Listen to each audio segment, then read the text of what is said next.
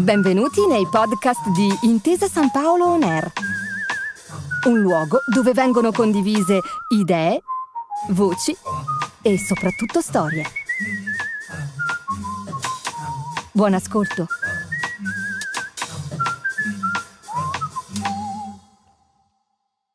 Buongiorno a tutti, sono Gianluca Salvati, pedagogista e formatore.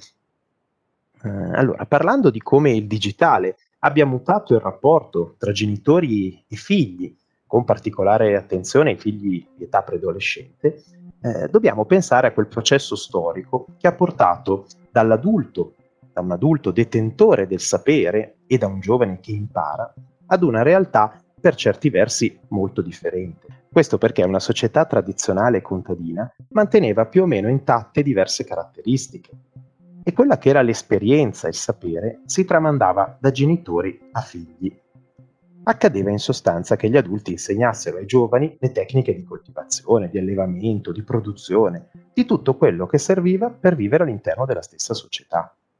Gli anziani in quel contesto erano i saggi, che avevano nella loro memoria tutti i saperi accumulati nel corso di una vita e che quindi in un tempo fatto di ritmi più lenti e naturali potevano essere tramandati nelle vuote sere, dove la televisione e i videogiochi erano ancora molto lontani da, da venire. In un mondo così fatto, il concetto di rispetto per il genitore e l'anziano aveva chiaramente un ampio spazio. Con la modernizzazione e soprattutto con l'avvento e la diffusione del digitale, questo processo si è in qualche modo invertito.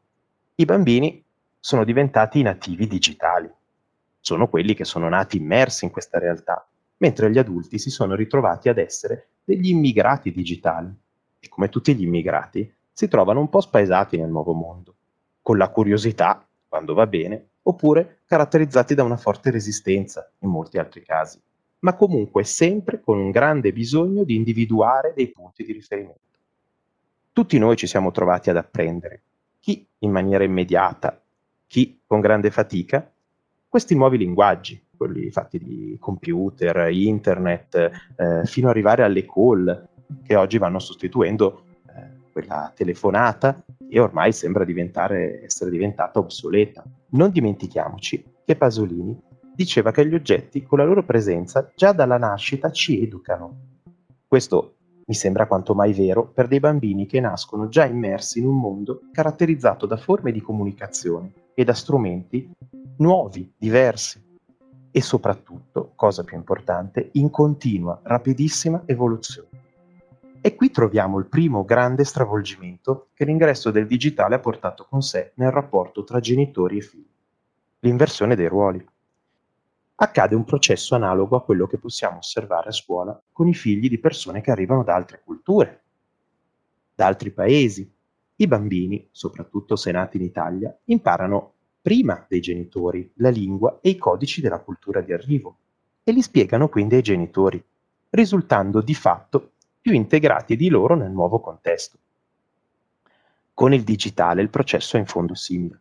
Gli adulti, gli anziani non sono più percepiti come i portatori di un sapere prezioso, perché il prezioso non è dato dall'esperienza, quanto piuttosto dall'innovazione digitale. E in questo, come si diceva, i genitori spesso sono più indietro dei figli. Non parliamo poi dei nonni e degli anziani. Per loro e per tutti coloro che non hanno saputo adattarsi, è stato addirittura coniato il concetto di analfabetismo di ritorno. Ma i tempi cambiano e avvicinandosi ai giorni odierni, la questione dei rapporti tra genitori e figli muta ulteriormente. I genitori infatti hanno iniziato a prendere dimestichezza con la tecnologia e molti di loro si stanno immergendo a volte con la scusa di seguire meglio il figlio o la figlia, dentro i valori e gli strumenti del digitale. Facciamo un esempio. Ormai molti adulti, genitori, educatori, insegnanti, hanno i propri profili social, passano ore sui videogiochi, fanno acquisti, frequentano comunità digitali e a volte fanno anche parlare di sé per alcune scelte.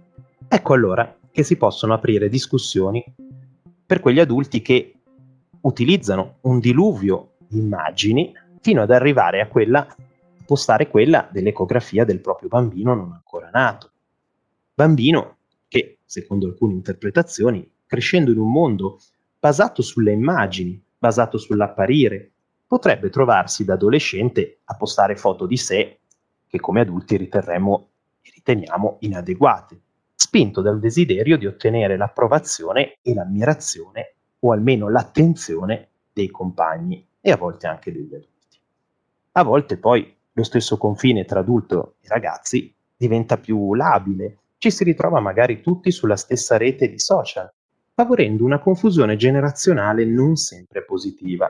Ma per fortuna i ragazzi, appena gli adulti invadono un luogo che loro hanno eletto a loro luogo privilegiato, solitamente tendono a spostarsi altrove. Se una volta i genitori si fossero seduti accanto ai ragazzi del muretto, probabilmente questi si sarebbero spostati in altri posti. Ed ecco che così Facebook è diventato da vecchi, dopo l'invasione degli adulti. E i ragazzi si spostano altrove, su altre piattaforme, e nascono piattaforme come TikTok, Instagram, fino alla prossima invasione di campo. Ma questo è normale, anzi, forse addirittura sano. I ragazzi, infatti, nel definire e costruire la propria identità, hanno bisogno di spazi e di amicizie proprie, hanno bisogno di staccarsi dalla famiglia per costruire un proprio sé. Grazie per aver ascoltato i podcast di Intesa San Paolo On Air. Al prossimo episodio.